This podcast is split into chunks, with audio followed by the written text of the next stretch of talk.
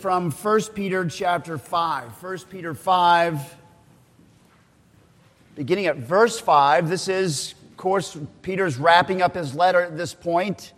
But lots of things that Peter says here, starting at verse 5, actually play along with what we're going to read in just a moment from 1 Chronicles. So 1 Peter 5, likewise, you who are younger, be subject to the elders. Clothe yourselves all of you, whether it's millennials and Gen Z or Gen Xers or boomers, clothe yourselves, all of you, with humility toward one another. For God opposes the proud, but gives grace to the humble. Humble yourselves, therefore under the mighty hand of God, so that at the proper time he may exalt you, casting all your anxieties on him because he cares for you.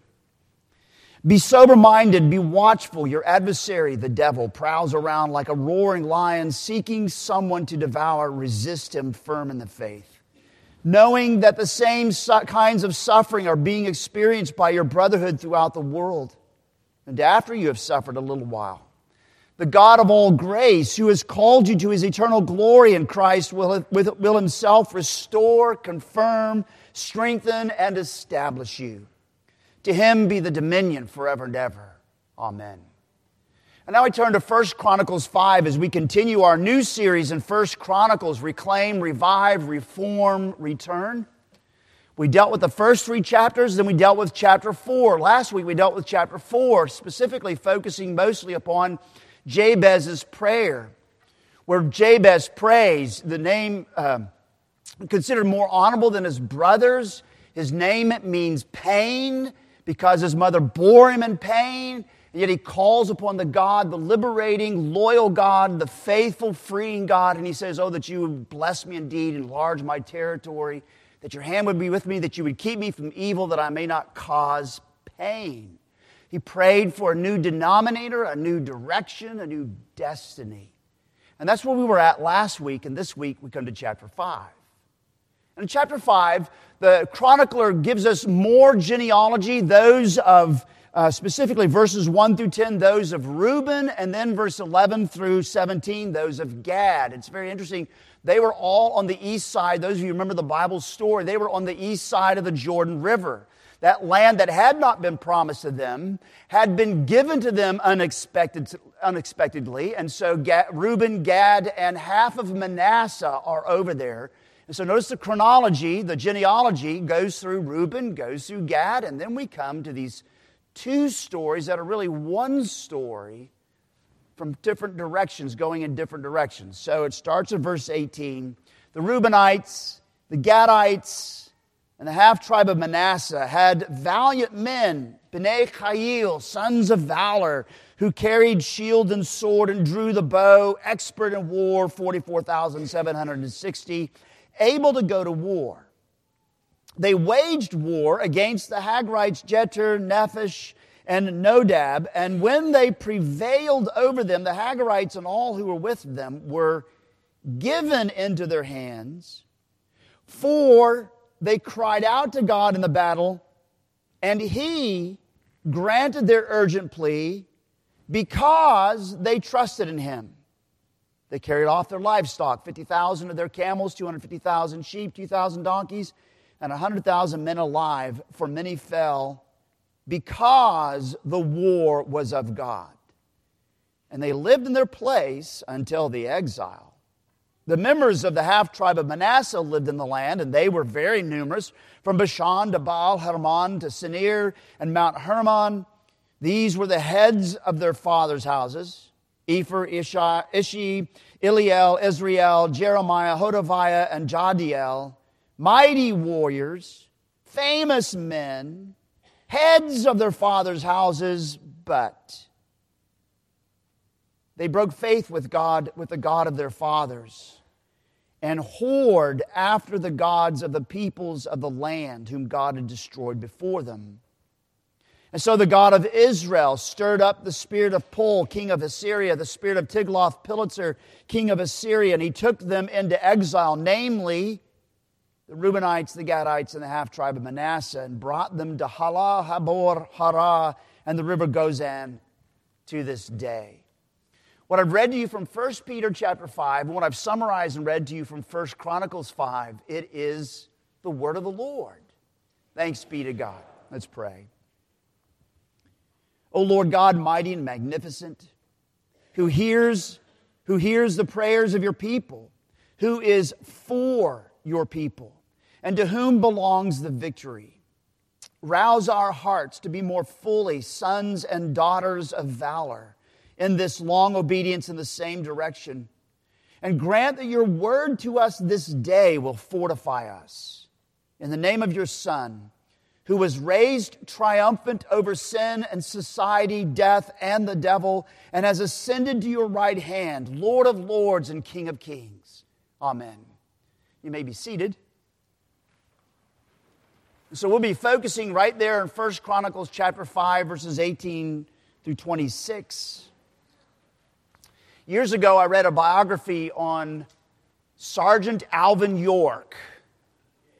You know, Cary Grant did a great job. I think it was Cary Grant did a great job playing Alvin Sergeant York in that black and white movie from World War I. You may not know the story of Sergeant York. He was a drunkard. He was, uh, did quite a bit of stuff, wrecked his life pretty horribly, and then was converted. And he was converted at a church that was pacifistic and World War I was already on the horizon and beginning to happen. And so he thought that being a faithful follower of Jesus meant to put to not do any be a part of any military or any of those things. And the time came when he was called up for duty.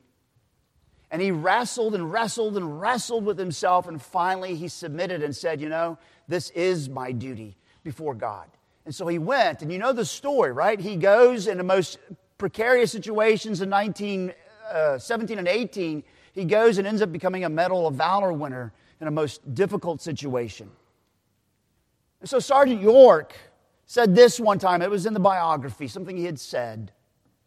The fear of God makes a hero, the fear of man makes a coward. The fear of God makes a hero, the fear of man makes a coward.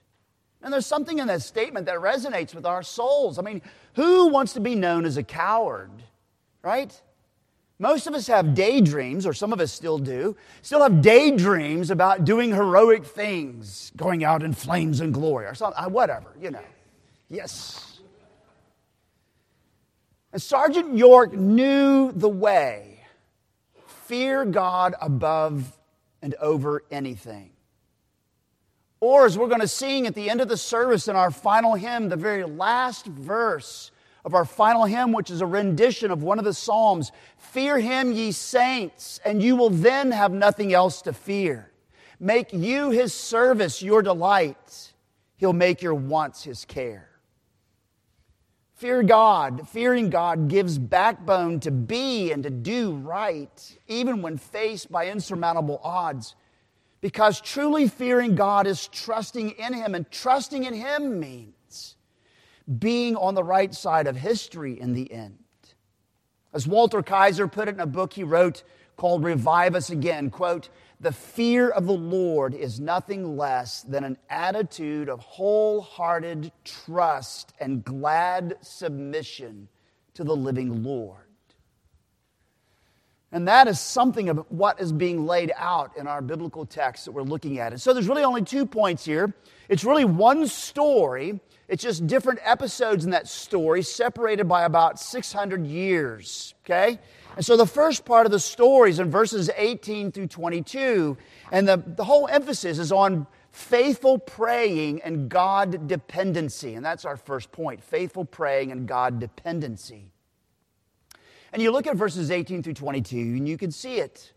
That God stepped in, God stepped in and toppled the foes of his people he toppled the foes of his people because the people who were the foes were actually opposed to God and God's kingdom. These weren't just their personal adversaries, these foes were opposed to God and God's kingdom. They didn't want God's kingdom to spread, and so they were going to do their part to put a stop to it.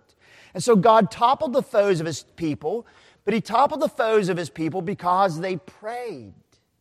They prayed, and God answered his people because they kept faith. All that's right in verse 20. These B'nai Chayil, that's the Hebrew, these sons of valor, feared God and they fought bravely. It's the same kind of thing you heard in 1 Peter chapter 5. Be sober, be watchful. Your adversary, the devil, walks around like a roaring lion, seeking whom he may, he may devour. Resist him steadfast in the faith. These sons of valor feared God and they fought bravely, but notice that their fight was clothed with faithful praying. It's right there in verse 20. For they cried out to God in the battle, and he granted their urgent plea. And notice it's also because their fight is also clothed with God dependency. It's right there at the end of verse 20 because they trusted in him. Just like Jabez, just the chapter 4 and chapter 4. Jabez, who was more honorable than his brothers and prayed to the faithful, freeing God. He prayed to the God of Israel. He prayed to the faithful, freeing God. And God, it says at the end of chapter 4, verse 10, God granted his request. Notice here that these sons of valor prayed, they believed, and God granted their urgent plea. In two chapters, you have the same thing being hammered home for you. It probably means we need to sit up and take notice. He granted their urgent plea. And that's emphasized by more of the details. Notice the language again in verse 20. The foes of God's people were given into their hands. It's not something they went out and able to do with their own strength. God actually made the victory. And then in verse 22, many fell because the war was of God. Faithful praying and God dependency. Ah, but things didn't always stay this way with these people of God. And so, picking up then at verse 23 through 26, it's the same set of clans. It's still Gad and Reuben and half the tribe of Manasseh. Even though it begins, verse 23, just talking about the half tribe of Manasseh, that's just simply pulling them out as an illustration. And, but when you get to verse 20, uh, 26, you cannot miss it. It's all of three of these groups the Gadites, the Reubenites, and half tribe of Manasseh. Notice that here the same clans, separated by about 600 years. Verses 18 through 22 probably happened in the day of Joshua, in the days of Joshua, or the early days of Judges, which is around 1300 BC. And verses 23 through 26 happen around 720 BC when the Assyrians come to conquer the northern tribes. So the same clans, but hundreds of years separation here. And you notice that the same clans now, years later, they broke faith. They broke faith with God. And were as faithless as a prostitute pursuing profit and pleasure. Don't let that language pass you by. I know it makes us uncomfortable. We don't talk this way normally, but they whored after other gods, after the gods of the peoples of the land whom God had destroyed before them. They were as faithless as a prostitute pursuing profit and pleasure. In fact, the inanity and the insanity of their actions is exposed in all of its naked, diseased absurdity. Listen again to the language. They whored after the gods of the peoples of the land whom God had destroyed before them. They, they went after the gods who were defeated, the vanquished, vulnerable deities of the people who were destroyed. Do you not hear how stupidly insane that is? It's like an alcoholic rejoicing that he's recovered from his alcoholism, and then as time goes by, he says, But you know what? I had a lot more power. I got my way more often when I was drunk, and he would go back to alcohol. You'd say, You're an idiot. God is saying about his people, You're idiots. Right? They submitted again to the vanquished, vulnerable deities, the ones whom God had walloped and defeated. And so then, there was no help to come. Instead, there was only defeat and exile. There's a lesson there for us. Be careful of which God we submit to. Here in verses 23 through 26, they find that the God who once fought for them now fights against them. The God who once fought for them now fights against them. My friends, that makes us get kind of butterflies in our tummies. Sometimes you hear people say, well, that Old Testament God, he is so, I don't know, he's like legalistic. I'm so glad we have the New Testament God who's so fluffy and, and cuddly, and, and we can shape him and mold him however we want. Oh, did I say that? But I want you to know that's a New Testament principle, what you just heard. They found that the God who once fought for them is now the God who fights against them. You heard it in the New Testament passage we read. When Peter says, God opposes whom? The proud, but he gives grace to whom? the humble. How many gods are in that verse? One God. Right?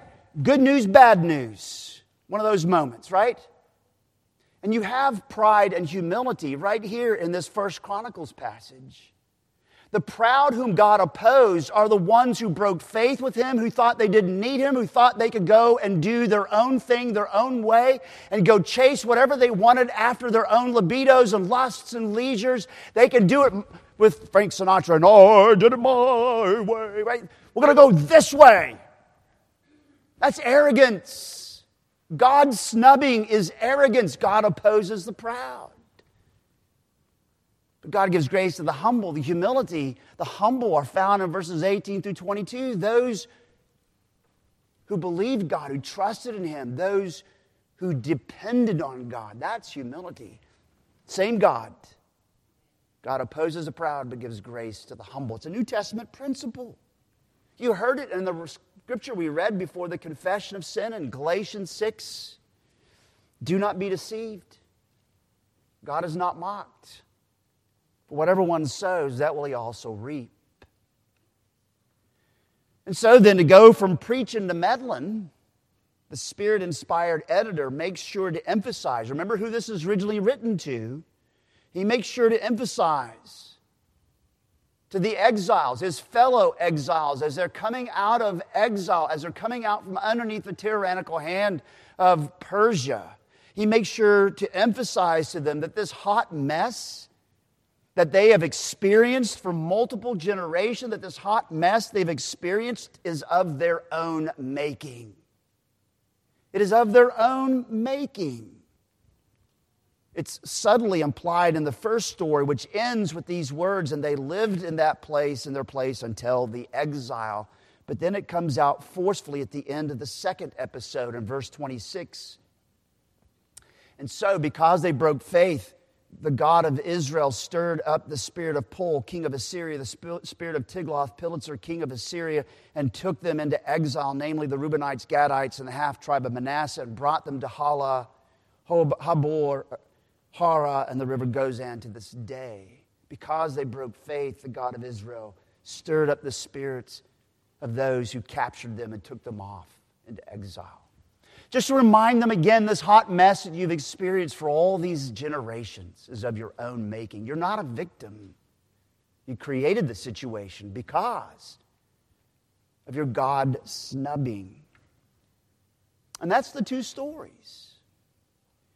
The message for the people of God returning from exile is very loud and clear. There's several things you can tease out that you know is the message for them as they're coming out of exile, but I'm going to just give you three. The first one is Simply follow the ancient paths. Follow the way where the good, the good way, where the good way is, where you will find rest for your souls, Jeremiah 6 16. Be a faith keeping, God dependent people, verses 18 through 22. And you will find that God Almighty is the hero. Turn your back to the progressive, innovative, new, and improved, faith breaking, pragmatic paths which may feel good. Paths that are shaped often and fueled often by your libidos and your lusts and your leader uh, and your leisures, but our ways of treachery and infidelity, even marital infidelity, with regard to God. Take this path. It's really Second Chronicles 2020. I want kids to start doing this when I say Second Chronicles 2020, right? I had to wear glasses, so now my vision is 2020 with my glasses. So put your glasses on. Second Chronicles 2020. Can I have some kids put their glasses on? There you go. Yes, kids of all ages. It's great. Yes, thank you, kids. Right, 2020. Believe in Yahweh your God, and you will be established. Believe his prophets, and you will succeed. That's one of the number one points of both of this double-sided story. Believe in yahweh your god and you will be established. Believe his prophets and you will succeed. It's a pretty important point. But the second point is this. To be a faith-keeping god-dependent people you will cry out with faith-filled urgency even in the noise and the smoke and the grit and the dust of battle, you will cry out to him for his aid. And the reason you will cry out to him for his aid is because God is the mighty warrior, the mighty hero. You can trust him, you can bank on it. In the words of King David that we heard in the call to worship, as Pastor West was reading that from Psalm 56, verse 9, then my enemies will turn back, and the day when I call, this I know, that God is for me. That God is for me. Doesn't always mean things are going to go happy and healthy, but hey, God is for you. And that's why you run to Him in prayer because you're dependent upon Him. Now, look, I know there's about three of you here, maybe five or seven, whatever. You need to hear those words again. You need to be able to take up with David those words again. This I know that God is for me. This I know that God is for me. That's one of the major points, parts of the, the two stories being here. The third one is this is that this is the way to kingdom growth. Not the bloodshed and pulling out swords and machine guns and all of that. It's the faith keeping, faithful praying, God dependency. That's part of the point. This is the way to kingdom growth. This is the way to kingdom prosperity. This is the way to kingdom peace. And so, those are some of the major reasons that the editors the historians pulled out of their dusty archives the true historical stories of Jabez, but also these two snippets at the end of 1 Chronicles 5. So, what about our place in the story? Do we have any place in the story? Yes all over the New Testament, we're told repeatedly that all of these Old Testament stories are ours. They're our story. They were written for us. 1 Peter chapter 1, 10 through 12, and many other places. But let me give you one. Romans chapter 15 and verse 4, if you're writing the reference. Romans 15, verse 4. Paul has just quoted the Old Testament, and then he says this For whatever was written in former times, was written for our instruction. Oh, you mean even these two stories, this double episode? Yes, it was written for our instruction. It was written for our instruction so that we, through the endurance, anybody need endurance here? So that we, through the endurance and the encouragement, anybody need encouragement? So that we, through the endurance and the encouragement of Scripture, might have hope. This is our story, it's written for us to instruct us so that through the endurance and encouragement of Scripture, we might have hope. So, yes, we have a place in this story. And so, notice that in this story, then, as you're thinking of this, how does this apply? I want you to realize right up front that God is really not placing a choice in front of you. He's not handing you a ballot with the name God at the top and a box here, and the name devil here with a box over here, and saying, Please vote for me. He's not doing that. Instead, what he is doing is he's hammering home that there are, yeah, two roads and they have significant consequences. There's the faith keeping, God dependent way that is the God enriched way. And then there's the faith breaking path that is the God snubbing way. And he shows that its end result is the traitor's end, is the adulteress's filthy, soiled degradation. He's not laying out a choice. He's saying, Look, there's two paths, and I don't want you to take that one because that's destruction. I want you to stay over here. It's just like when I was a stubborn, ornery, um, thick headed teenager. Now, some of you may be saying, Well, Mike, you haven't changed a bit. You're right. Still ornery, still stubborn, still thick headed, but I'm just talking about when I was a teenager. And my dad would sit me down, and sometimes mom had to do this. They would sit me down and they would sternly say to me, Son, don't keep on going down that path. Don't you see that it is a train wreck down there? It's human debris down there. It will destroy your life. You'll crash and burn financially, morally, relationally. Look, son, I want the best for you. Here's the best. That's how these two stories are put together. It's really just one story with double side because the father is saying, Look, that way is a train wreck. I want the best for you. This is the better way. And so, dear, dear friends, then listen to the instruction of the Spirit through the enduring, encouraging, giving scriptures of the Old Testament, the stories, and lift up your hearts and look to Christ, the warrior God hero. Look to Christ, the warrior God hero. I mean, Scripture is very clear about what Jesus did at the cross, at the resurrection, and at the ascension. For example, in 1 John chapter 3 and verse 8, the reason the Son of God appeared was to destroy the works of the devil. Or listen to the beginning of Galatians chapter 1, verses 3 through 5. Jesus, the Son of God, gave himself for our sins that he might deliver us from this present evil age, according to the will of our God and Father, to whom be glory forever and ever. Amen. Or listen to 1 John 5, verses 4 and 5 where John says, For whatsoever is born of God overcomes the world. And this is the victory that has overcome the world, our faith. Who is it that overcomes the world except the one who believes that Jesus is the Son of God? The whole point that John is making is not about the quality of our faith, it's about the quality of the one in whom we have faith. He's risen from the dead, body, blood, bones, toenails, and hair and he has ascended into heaven, body, blood, bones, toenails, and hair, sitting at the Father's right hand, enthroned. He is King of kings, and he is Lord of lords. And so look to the mighty warrior hero God, Christ our Lord, and be dependent upon him constantly. Finally, notice in our passage the importance of another aspect, and it's emphasized in verse 20 prayer. You had to know prayer was coming in here.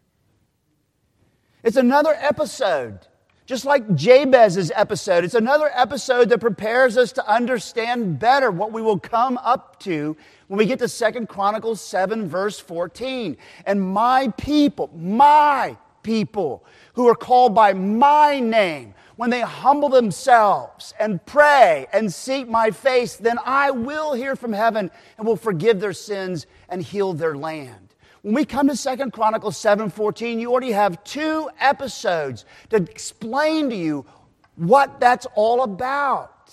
It's all about God dependency and faithful praying. My friends, our resurrected, ascended Lord, before his, his crucifixion and resurrection and ascension, gave us a similar promise. I mentioned it last week. It's tied to the ascension. And I wonder if sometimes we don't believe. Most assuredly, I say to you, he who believes in me, the works that I do, he will do also, and greater works than these he will do because I go to the Father. Ascension! And whatever you ask the Father in my name, I will give it to you that the Father may be glorified in the Son. If you ask anything in my name, I will give it to you. He's talking about kingdom prayer. He's talking about praying for his kingdom to come, his will to be done on earth as it is in heaven. He's talking about um, his world rescue operation and our part it. If we ask, if we pray, he will answer. How do you know? Because he's ascended to the Father's right hand. The ascension means a whole bunch of good things, great things for us. In fact, as I mentioned, this prayer is a, is a prayer about kingdom expansion. That's what they're basically praying as they're facing the foes of God who don't want the kingdom to expand. As they go in, they're praying, and God says, Yes, I want my kingdom to expand. Yes, I'm going to answer your prayer. Boom, the kingdom expands. And so it's about kingdom expansion. Notice what E.M. Bounds said. I think this is in your sermon notes. I hope it is. E.M. Bounds was a chaplain in the Confederate Army. In the 1800s, we all make bad decisions at some point, right? And over a period of years, he wrote several great books on prayer. They're some of the best books around. He's a Methodist minister, or he was a Methodist minister. And he said this in one of his books. The church is looking for better methods. He wrote this in 1913. My, how few things have changed. The church is looking for better methods. God is looking for better men.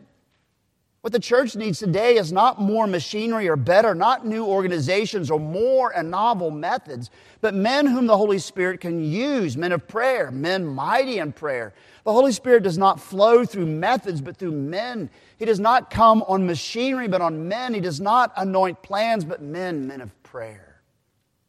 And both the Jabez story and this story here in 1 Chronicles 5 is hammering that home for us. This is what God wants. He wants people who are God dependent, who are always trusting in Him, pouring out faithful praying. And so then, you B'nai Chayil, you sons and daughters of valor, this is the way of real revival and reformation. This is what it means to be reclaimed and returned to God. The cultivation of faith keeping, God dependency, and mighty prayer. And so look to our great warrior hero God, Jesus Christ, ascended to the Father's right hand, and call out to him in the battle and be part of his kingdom growth and expansion. Let's pray. What great news. What a great set of stories to remind us. Lord, you really are the faithful, freeing God. Forgive us for the times that we have submitted to the vanquished and defeated deities that we once served. May we always run to you, always run towards you dependent upon you, relying upon you, submitting to you. You promised, if my people who are called by my name will humble themselves and pray and seek my face and turn from the wicked way, then I will hear from, from heaven and forgive their sins and heal their land. You've promised. Our Lord Jesus made the same promise. So, Lord, may we always run to you in faith, in trust, in confidence of you I pray for any today who are here who feel not like sons and daughters of valor, that they would find in these stories endurance and encouragement, that they may come to finally have hope. In your name, Lord Jesus, King of kings and Lord of lords, we pray. Amen.